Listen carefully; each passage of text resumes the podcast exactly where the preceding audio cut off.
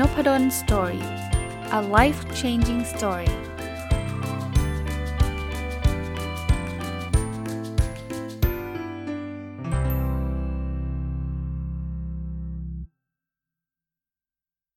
สวัสดีครับ ยินดีต้อนรับเข้าสู่นพดล Story พอดแคสต์นะครับ ยังคงอยู่กับหนังสือที่ชื่อว่าดีต่อลูกนะ เป็นหนังสือที่ผมซื้อโดยตรงมาจากเพจ ที่ชื่อเดียวกันคือดีต่อลูกนะ ก็เป็นหนังสือที่พูดถึง คุณพ่อคนนึงเป็นคนเขียนนะ แล้วก็พูดถึงแนวทางความคิดในการเลี้ยงลูกนะเมื่อวานก็ได้รีวิวไปแล้วระดับหนึ่งนะครับ วันนี้มาต่อกันเลยนะครับ ผมว่าเป็นหนังสือที่ให้ข้อคิดได้ดีนะ คือเอเขาพูดถึงเรื่องของการขอโทษลูกนะเมื่อวานพูดค้างไว้ตรงนี้อยู่นะบอกการขอโทษลูกหรือจริง ๆ ไม่ต้องเป็นต้องเป็นลูกนะขอโทษใครก็ตามเนี่ยอย่าลืมทำอีกสิ่งที่สำคัญคือยกโทษให้ตัวเอง คือคุณพ่อคุณแม่หลายคนนะ เวลาผมพูดถึงเรื่องของหนังสือที่เกี่ยวข้องกับการเลี้ยงลูกเนี่ย ซึ่งก็จะทยอยมาเรื่อยๆเหมือนกันนะ ผมก็มีลูก ผมก็ชอบอ่านหนังสือประมาณนี้เนี่ย บางคนก็ inbox มาหาผมนะบอกอาจารย์ครับ ผมฟังอาจารย์แล้วผมรู้สึกผิดจังเลย คือผมตอนเด็กๆ ตอนลูกผมเด็กๆเนี่ยผมทำตรงข้ามกับที่อาจารย์บอกหมดเลย ก็มาถึงตรงนี้ครับไม่เป็นไรครับอดีตผ่านไปยกโทษให้ตัวเองนะครับ เขาบอกการยกโทษให้ตัวเองเนี่ยปลดปล่อยตัวเองให้เป็นอิสระจากความรู้สึกผิด ความรู้สึกโกรธเกลียดตัวเอง ความกลัวความผิดพลาดในอดีตถามว่ายกยกโทษไปทำไม เพื่อเราจะได้มีแรงบวกนะครับ ในการเริ่มต้นใหม่และทำให้ดีกว่าเดิม ผิดพลาดได้ก็เริ่มเริ่มใหม่ได้นะครับ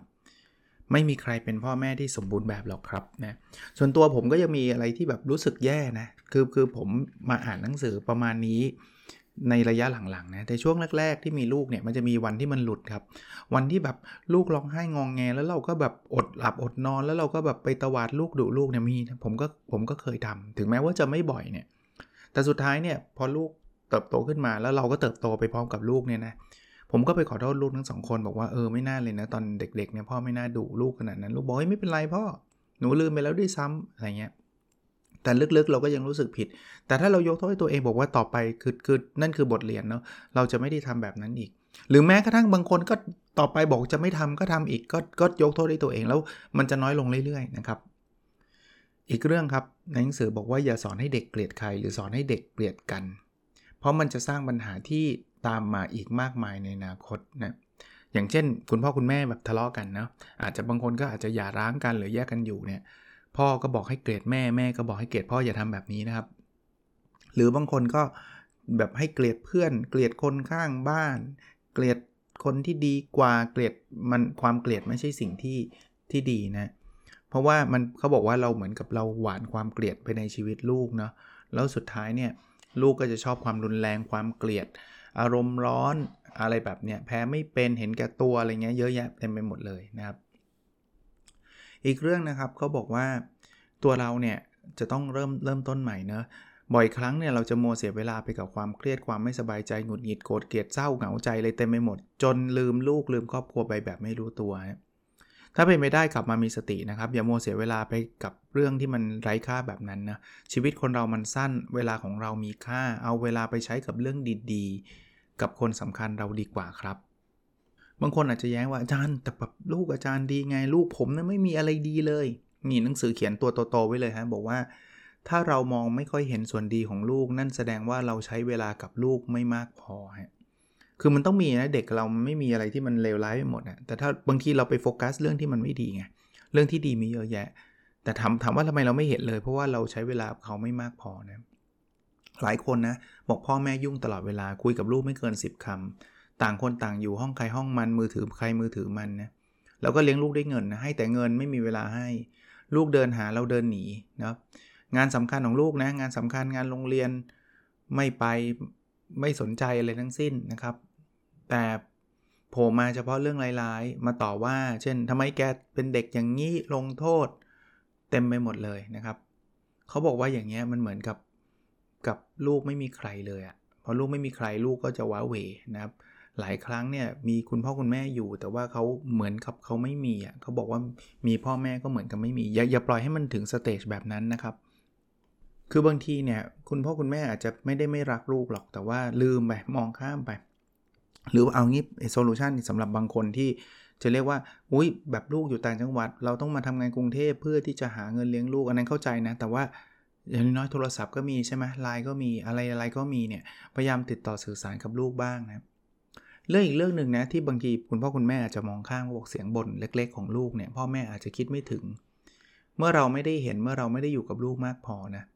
เราก็เลยมองข้ามสิ่งที่มันรบกวนจิตใจเขาอะไรต่างๆนะครับ อันนี้ก็ก็ก็ต้องระวังนะครับ อีกเรื่องคือเรื่องการตีครับเขาพูดงี้เลยฮะเขาบอกว่า ถ้าพ่อแม่อยากสร้างลูกให้เป็นคนที่ขาดความมั่นใจไม่กล้าวิธีการง่ายๆ คือการตีตีมันทุกอย่างที่ลูกทำไม่พอใจในทุกสิ่งที่ลูกทำไม่ดีพอต้องดีกว่านี้ทำแบบนี้ลูกจะขาดความมั่นใจนะครับนะถ้าเราต้องการสร้างลูกให้เป็นคนที่มีความมั่นใจ วิธีการคือการชม ชมลูกให้มากกว่าการตีครับ การชมเนี่ยไม่ได้แปลว่าหลับหูหลับตาชมนะแต่ถ้าเราใช้เวลากับลูกมากพอจับกลับมาที่ concept เดิม ถ้าใช้เวลามากพอเนี่ย เราจะเห็นสิ่งที่เราสามารถชมลูกได้นะครับ แล้วแล้วลดความคาดหวังลง คือลูกอยู่อนุบาลก็ทำได้แบบเด็กอนุบาลก็ชม ไม่ต้องลูกอยู่อนุบาลต้องทำให้ได้แบบเด็กประถม ลูกอยู่ประถมต้องทำให้ได้แบบมัธยมไม่ใช่แบบนั้นนะครับ ระวังอันนี้ครับเขาบอกว่าถ้าเราแบบเอาแต่ด่าด่าด่าด่าอย่างเดียวเนี่ยเขาบอกเมื่อเราทำให้ลูกเข้าใจว่า ไม่ว่าจะทำอะไรก็โดนว่าอยู่ดี ลูกก็จะเลิกพยายามทำตัวดี เพราะทำไปก็ไม่มีประโยชน์ทำไปก็โดนว่าอยู่ดี อันนี้จะอันตรายเลย อีกเรื่องครับก็บอกว่าถ้าอยากให้ลูกเคารพพ่อแม่นะอย่างโดยเฉพาะคุณพ่อคุณแม่ที่ที่เลี้ยงลูกด้วยกันทั้งคู่เนี่ยถ้าในจังหวะที่คุณพ่อกำลังสอนเนี่ยคุณแม่ต้องไม่แย้งนะต้องไม่แย้งเพราะแย้งเนี่ยเครดิตของคุณพ่อจะหายไปเลยว่าเอ๊ะตกลงมันยังไงใช่ไหมถ้าคุณแม่กำลังสอนคุณพ่อต้องไม่แย้งคราวนี้บางคนบอกอ้าวก็คุณพ่อสอนผิดหรือคุณแม่สอนผิดก็บอกว่ามาคุยกันเองหลังไม่ครับ ให้เกียรติกันต่อหน้าลูกนะแล้วก็เรื่องลูกเนี่ยไม่ใช่เรื่องของใครคนใดคนหนึ่งนะครับ รับภาระร่วมกันทั้งเรื่องลูกเรื่องเงินเรื่องภายในบ้าน ไม่ใช่บอกว่าเรื่องลูกเป็นเรื่องของเธอนะให้เธอไปจัดการอย่างนี้ไม่ใช่นะครับ ช่วยสองคนดีกว่าคนเดียวแน่ ๆ คราวนี้เรื่องของการโดนดูถูกนะคือเขาบอกว่ามันอาจจะมีบางคนมาดูถูกเราดูถูกลูกเราเขาบอกว่าใครจะดูถูกเราก็ปล่อยให้เขาดูถูกไปครับ แต่เราจะไม่ดูถูกตัวเองนะสอนลูกด้วย แล้วเราจะไม่ดูถูกกันเองในครอบครัวนะครับ สอนลูกแล้วเตือนตัวเองด้วยนะครับคำพูดของคนข้างนอกไม่สำคัญเท่ากับคนข้างใน คือคนข้างนอกเขาไม่รู้จักเรานะหรือไม่รู้จักสถานะต่างๆของเรา เพราะนั้นเนี่ยเขาก็จะมี comment เมาท์มอยว่าโอ้ยไอ้นี่แบบเลี้ยงลูกตามใจโอ้ยไอ้นี่มันเลี้ยงลูกกดดันนู่นนี่นั่นเราเขาไม่รู้หรอกว่าลูกเราเป็นยังไง หรือว่าตัวเราเป็นยังไง ไม่ใช่ว่าไม่รับฟังเขานะเขาเขาอาจจะมีคำ แต่ปกติพวกนี้มันเมาท์อะเขาคงไม่มาพูดให้เราได้ยินหรอก แต่ว่าก็คงไปพูดกับคนอื่น บางคนก็แคร์แคร์คำพูดคนอื่นใช่ไหมเนี่ยลูกดูที่โดนพ่อโดนนินทาแล้วอย่าอย่าไปสนใจครับถ้าลูกเราไม่ได้ทำถ้าลูกเราเป็นแบบนี้เราเข้าใจลูก ลูกเข้าใจเราจบนะครับอีกเรื่องคือเรื่องเรื่องคนที่มีลูกเกินหนึ่งคนเนี่ยเขาบอกอย่ามีลูกคนโปรด หลายคนชอบทำนะโอ้โหทำตัวให้ดีอย่างพี่เขาสิทำตัวให้ดีอย่างน้องสิอย่าทำแบบนั้น อย่าลำเอียง อย่าเปรียบเทียบ ถ้าเราไม่อยากทำร้ายลูกๆ ทุกคน อย่าเผลอรักใครมากกว่า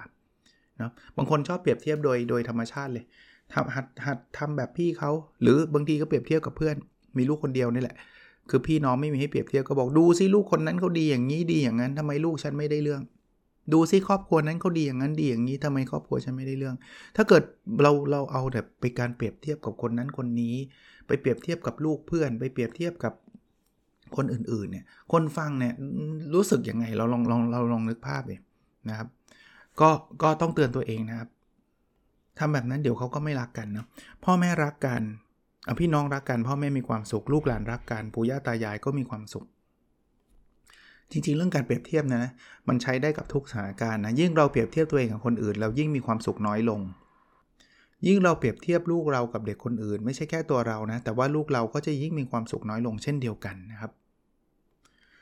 มีอีกประโยคที่ชอบในหนังสือเล่มนี้ก็บอกว่าสมัยนี้เนี่ยจะสร้างให้ลูกเก่งไม่ยากเหมือนสมัยก่อนวงเล็บถ้ามีเงินนะแต่จะสร้างให้ลูกเป็นคนดีและมีความสุขนั้นยากกว่ามาก เพราะมีเงินมันช่วยไม่ได้เอออันนี้นะเป้าหมายคือเราอยากเก่งอย่างเดียวปะหรือเราอยากให้ลูกเป็นคนดีและมีความสุข ถ้าถามส่วนตัวผมผมชอบอันที่ 2 มากกว่า คือเก่งก็ดีครับ ผมก็อยากให้ลูกเก่งนะแต่ว่าถ้าต้องเลือกสมมุติต้องเลือกแต่จริงๆไม่ต้องเลือกนะ เราสามารถเก่งดีมีความสุขพร้อมกันได้ แต่ถ้าต้องเลือกผมเอาคนดีมีความสุขนะแค่นี้พอละ ครับ เก่งได้ก็ดี ถ้าไม่ได้มันไม่ใช่ไม่ใช่ไม่ใช่สิ่งที่เราต้องต้องแบบโหลูกต้องทำทุกอย่างให้ตัวเองเก่ง ไม่ต้องขนาดนั้นนะครับคราวนี้หลายคนก็อยากรู้อีก ก็อยากให้ลูกเป็นคนดีเราก็อยากให้คนเป็นคนที่มีจิตใจดีทํำยังไงอ่า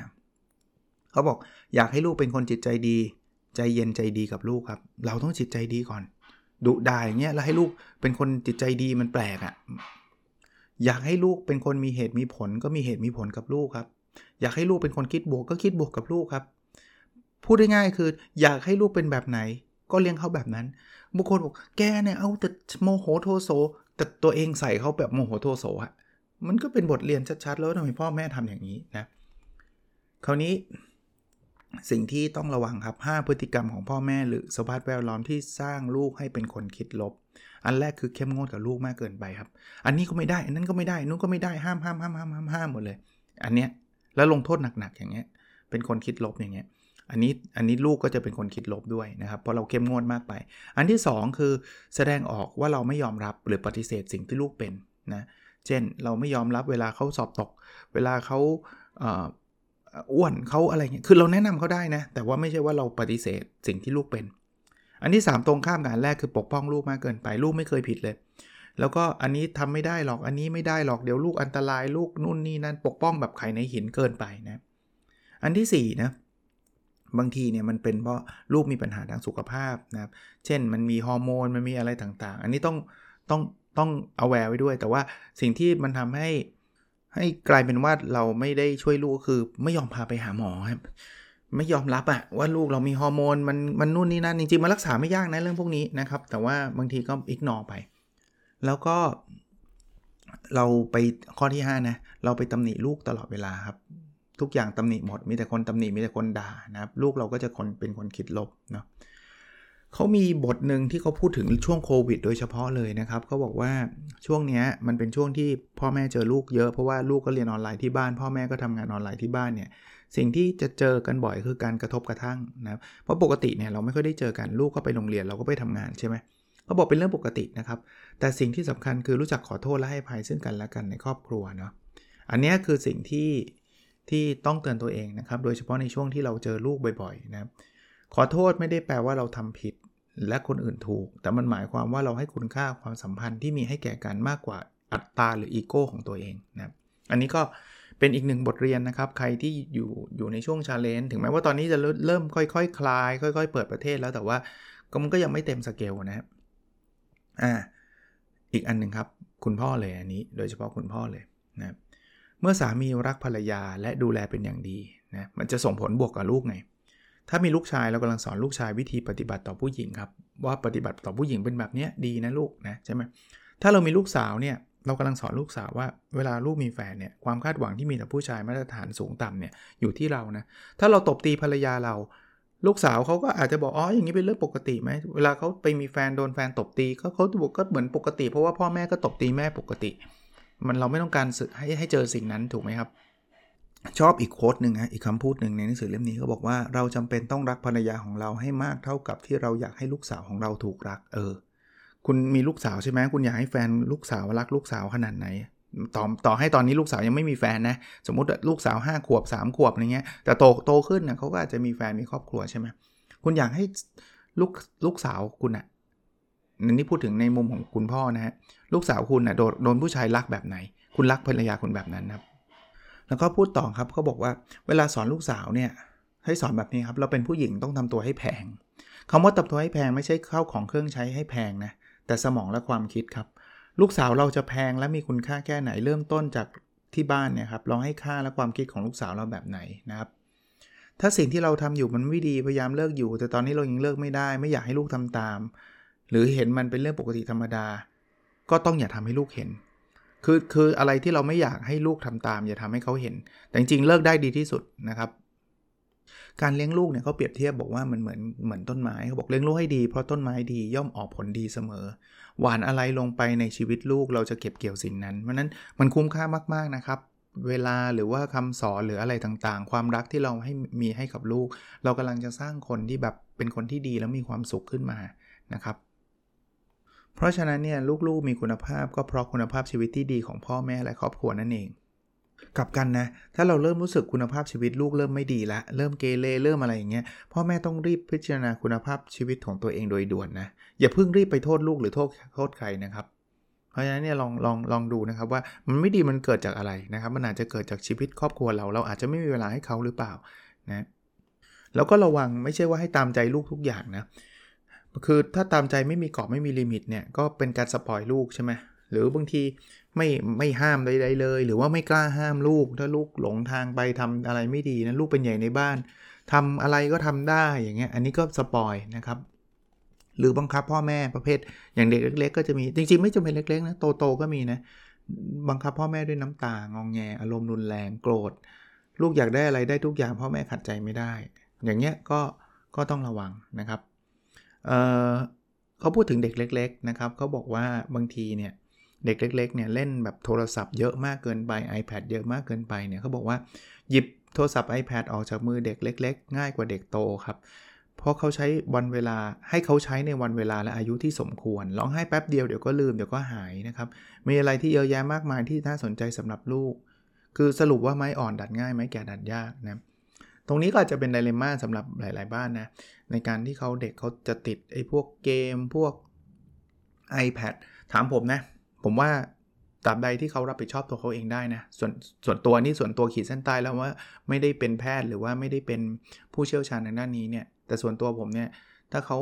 ไม่ได้ทำให้การเรียนเขาเสีย หรือว่าติดจนมากจนเกินเลยเนี่ยผมก็ไม่ได้ห้ามเขานะแต่อย่างว่าแหละลูกผมก็อายุ 15 แล้ว 18 แล้วนะครับเขาจะมีโซเชียลเขาจะดู YouTube เขาจะเล่นเกม แต่ผมเห็นเขาก็รับผิดชอบกันบ้าน ผมก็เห็นเกรด การเรียนเขาก็ไม่ได้ตกต่ำอะไรใด ๆ ผมก็บอกว่าก็ก็ลูกโตละ ลูกสามารถบริหารจัดการได้ แต่ว่าเมื่อไรก็ตามที่เราเริ่มรู้สึกว่า อุ้ยมันอาจจะทำให้เขานอนดึกเกินไป ก็มีเตือนเตือนบ้างว่าอย่านอนดึกมากนะลูก เพราะว่าบางทีนอนดึกเนี่ยตอนเช้าจะตื่นไม่ไหวนะครับอาอารมณ์แบบนั้นนะเขามีคำเปรียบเทียบอันนี้ผมชอบนะครับบอกว่ายุคนี้เราต้องเป็นพ่อแม่แบบ gardener not a carpenter gardener แปลว่าชาวสวนนะเราดูแลต้นไม้เติบโตในแบบที่มันเป็น ส่วน carpenter แปลว่าช่างไม้นะครับเราจะแกะสลักไม้ตามที่ช่างต้องการพูดง่ายๆว่าถ้าคุณเป็นgardener เนี่ยต้นแต่ละต้นมันจะมีรูปรูปร่างไม่เหมือนกัน ต่อให้เป็นพันธุ์เดียวกัน รูปร่างก็ไม่เหมือนกันนะครับ ต้นไม้มันจะมีความแตกต่าง มันมีธรรมชาติของมัน แต่ carpenter เนี่ยคือแกะสลักฉันจะให้ลูกเรียนหมอเท่านั้น ฉันจะให้ลูก path เป็นแบบ 1 2 3 4 5 เท่านั้นเขาบอกอย่าอย่าทำแบบนั้นนะครับ เรื่องความฝันของเด็กด้วย หนังสือบอกไว้แบบนี้ครับเขาบอกว่าความฝันของเด็กส่งเสริมไม่ได้ก็อย่าทำลายครับ บางคนอาจจะฝันเล็กฝันใหญ่ ฝันแล้วดูเพ้อเจ้อฝันแล้วอาจจะเป็นไปได้ดูไร้สาระอะไรเงี้ยคือมันเป็นมันเป็นพลังของเด็กคนนั้นนะที่ทำให้เขาลุกขึ้นมาทำอะไรบางอย่าง เพื่อไปถึงฝันนั้นส่งเสริมได้สนับสนุนได้ก็ก็ส่งเสริมถ้ามันไม่ได้ก็อย่าไปทำลาย อีกเรื่องหนึ่งเนี่ยอย่าเลี้ยงลูกเพื่อชดเชยในสิ่งที่เราเคยทำไม่ได้ครับ คือลูกไม่ใช่เทคสของเรา บางคนอยากเป็นหมอมาตลอด นี่ผมไม่ได้ against การเป็นหมอใดๆนะครับ ต้องต้องเรียนแบบนี้แต่ว่ามันเป็นเคสที่เราเราเจออยู่เรื่อยๆนะ คือแบบตัวเองอยากอยากคือรู้สึกว่าคนเข้าหมอได้เก่ง ซึ่งผมก็ผมก็เห็นด้วยนะ คนเข้าหมอได้เก่ง แต่มันไม่ได้แปลว่าหมอเนี่ยเป็นอาชีพที่จะเป็นตัวจัดว่าลูกเราจะสำเร็จหรือไม่สำเร็จ แต่บางทีเนี่ยตัวเราเนี่ยเข้าไม่ได้ เราก็เลยแบบไปมีลูกเราก็เลยไปบังคับลูกให้ลูกติวให้ลูกสอบให้ลูกทำให้ได้ มันเลยกลายเป็นว่าเลี้ยงลูกเพื่อชดเชยในสิ่งที่เราทำไม่ได้นะ คือแนะแนะนำเขาได้ครับ ไกด์เขาได้ครับว่าอาชีพหมอเป็นอาชีพที่มีเกียรตินะเป็นจริง ๆ ทั่วอาชีพก็มีเกียรติอะแต่ว่าเป็นอาชีพที่มีรายได้ดีนะ แต่มันทำงานหนักนะ ให้ information ให้เขาครบถ้วนครับ แต่สุดท้ายควรจะอยู่กับตัวเขานะ ในการที่เขาจะเลือกนะ ไม่เช่นนั้นเนี่ยเขาก็จะไปอยู่กับอาชีพที่เขาไม่รักตลอดชีวิตเขาอะนะเขาเขารักเรานะบางทีเนี่ยเขาก็อยากจะทำอะไรที่เรามีความสุขนั่นแหละ พอเราพูดถึงบอกโอ้นี่ถ้าลูกเข้าหมอได้นะสุดยอดไปเลย พ่อแม่จะมีความสุขมันก็กึ่งกึ่งกึ่งกึ่งจะบังคับนั่นแหละ คือมันไม่ได้บังคับอะพ่อไม่ได้บังคับนะลูกแต่ถ้าลูกเข้าได้นะชีวิตนี้พ่อมีความสุขตลอดชีวิต มัน put pressure กับลูกจริงปะนะครับเขาบอกคำพูดของใครไม่มีผลกับลูกเท่ากับคำพูดของพ่อแม่นะครับระวังคำพูดเราให้ดีนะบางคนบอกไม่เคยบังคับเลย แต่พูดแบบนี้ทุกวันมันจะไม่บังคับได้ไงนะก็ต้องต้อง บางทีการมีลูกมันเป็นบทเรียนหลาย ๆ อย่างอะนะผมถึงชอบอ่านหนังสือไงเพราะว่ามันก็จะเตือนตัวตัวตัวผมเองด้วยนะครับ อีกอันนึงนะครับเรื่องการรักลูกแต่ว่าไม่รู้จักสื่อสารเขาบอกว่าเรารักลูกแต่ไม่สามารถสื่อสารให้ลูกว่ารู้ว่าเรารักได้เนี่ยเซลล์เอสตีมของลูกก็จะไม่เกิดพูดง่ายๆว่ารักนะรักแต่ไม่เคยพูดก็พูดเลยครับ รักนะแต่ไม่เคยกอด ไม่เคยแสดงความรัก แล้วจะให้เขารู้ได้ยังไงอะนะ อีกเรื่องที่มักจะเป็นปัญหาบอกหมดหมูพ่อแม่บอกลูกนะ พูดอะไรไม่เคยฟังเลย ลูกไม่ฟังเราหรือว่าเราไม่ฟังลูกกันแน่ คือบางทีอะลูกพยายามจะพูดอะไรหลาย ๆ อย่าง แต่เราไปชัดดาวเขา เราไปแบบพูดแป๊บหนึ่งเขาก็เราก็ไอ้นี่เลย เขาเรียกว่าอะไรนะ สอนทันที สมมุติว่าลูกกลับมาจากโรงเรียนแล้วบอกโอ้พ่อเบื่อโรงเรียนมากเลย ยังไม่ได้ทันพูดเลยนะว่าเบื่อเรื่องอะไร พ่อจัดเต็ม เฮ้ยลูกรู้ไหมคนจนเนี่ยเขาอยากจะเรียนตั้งเยอะตั้งแยะ เขาไม่มีเงินเรียน เราเนี่ยมีเงินเราดีแค่ไหนละห้านาที พูดไม่หยุด ลูกก็จบครับพ่อแล้วจบ แต่จริงๆเขาอยากแค่ระบาย อย่างเงี้ยเราไม่ฟังลูกนะแล้วจริงๆมันเป็นคอมมอนเลยนะหลายๆ คน รวมทั้งผมด้วยบางทีก็เผลอที่จะแบบอยากสอนไงอยากจะบอกอยากจะนู่นอย่างนี่อะไรเงี้ยแต่บางทีสิ่งที่สำคัญเนี่ยเขาบอกว่าให้เราไวในการฟังช้าในการพูด ช้าในการโกรธนะครับสามอันนี้จะทำให้ มันมีความสุขมากขึ้นนะแล้วบอกแค่นี้ไวการฟังช้าการพูดช้าในการโกรธแค่นี้ลูกมีความสุขไป 99%ละนั้นมันไม่น่าจะยากนะครับคราวนี้บางทีลูกบางคนอาจจะช้าในบางเรื่องไป โดยเพราะเด็กเล็ก ๆ เนี่ยพูดช้าอ่านช้าเขียนช้าเรียนรู้ช้ากินข้าวช้า แต่งตัวช้า พอโตก็เป็นนะ ลูกสาวผมหรือแม้กระทั่งเอาเอาจริงๆเน้นไม่ได้ลูกสาว แต่ว่าลูกชายก็เป็นบ้างนะ บางบางจังหวะบางอารมณ์เนี่ยเขาก็อยากจะตื่นสายบ้าง อยากทำอะไรบ้าง เมื่อลูกช้าพ่อแม่ต้องใจเย็นครับนะแล้วเรื่องหนึ่งนะครับคือคืออาจจะต้องทำความเข้าใจกันใหม่นะครับ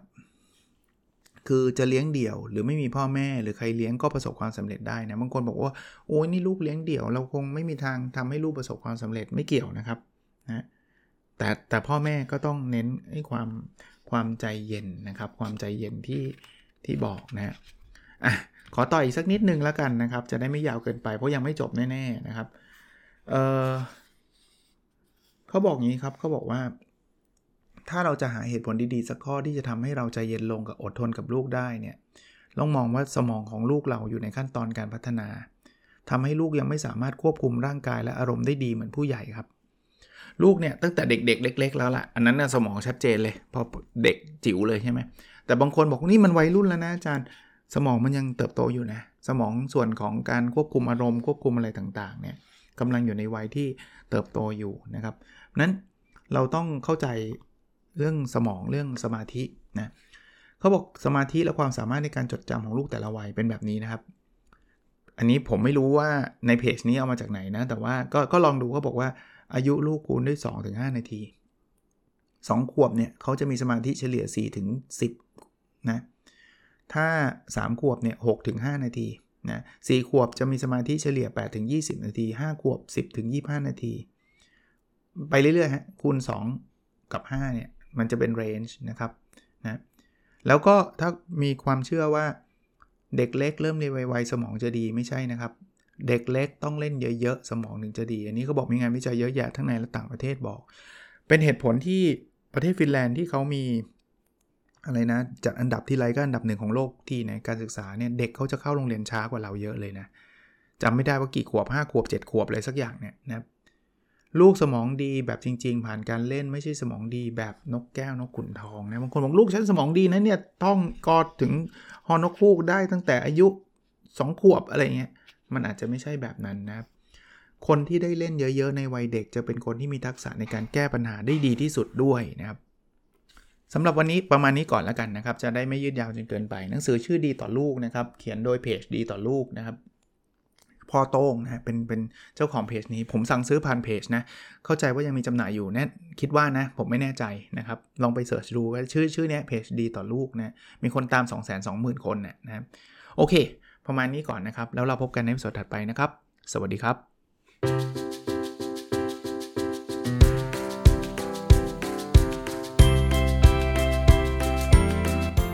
n o p a d o n Story